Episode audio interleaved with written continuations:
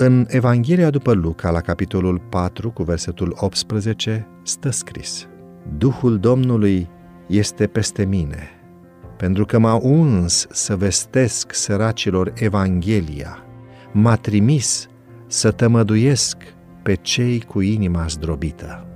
Galileienii care s-au întors de la sărbătoarea Paștelui au adus vești despre faptele minunate săvârșite de Isus.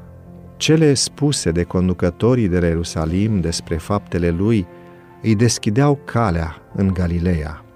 Mulți deplângeau abuzurile de la templu, lăcomia și aroganța preoților.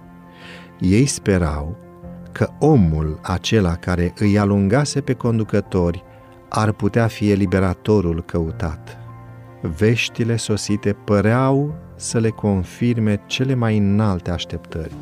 Se spunea că profetul se declarase Mesia, dar locuitorii din Nazaret nu credeau în el. Din acest motiv, n-a vizitat Isus Nazaretul în drumul său spre Cana. Mântuitorul le-a spus ucenicilor că un profet nu este onorat în țara lui. Oamenii apreciază caracterul după capacitatea lor de apreciere – cei cu vederi strâmte și lumești îl judecau pe Hristos după nașterea lui umilă, după îmbrăcămintea lui simplă și după munca de toate zilele.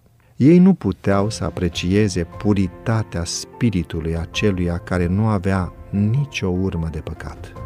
Vestea despre revenirea lui Hristos la Cana s-a răspândit prin toată Galileea, dându-le speranță celor suferinți și nenorociți. În Capernaum, veștile au ajuns la un nobil evreu, ofițer în slujba împăratului. Un fiu al acestui nobil avea o boală aparent incurabilă. Medicii îl sortiseră morții, dar auzind de Isus, tatăl său s-a hotărât să-i ceară ajutorul.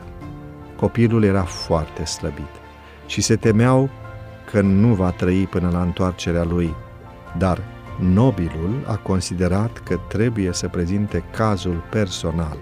Spera ca rugămințile unui părinte să trezească mila marelui medic. La fel ca Iacov, a reușit. Mântuitorul nu poate pleca de lângă un suflet care se prinde de el cerând cu insistență ajutor în nevoia lui. Du-te, i-a zis el.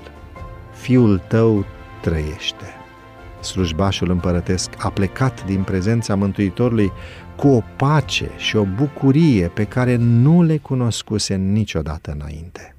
Nu numai că avea încredere că fiul lui se va face bine, dar cu o încredere puternică a fost convins că Hristos este răscumpărătorul.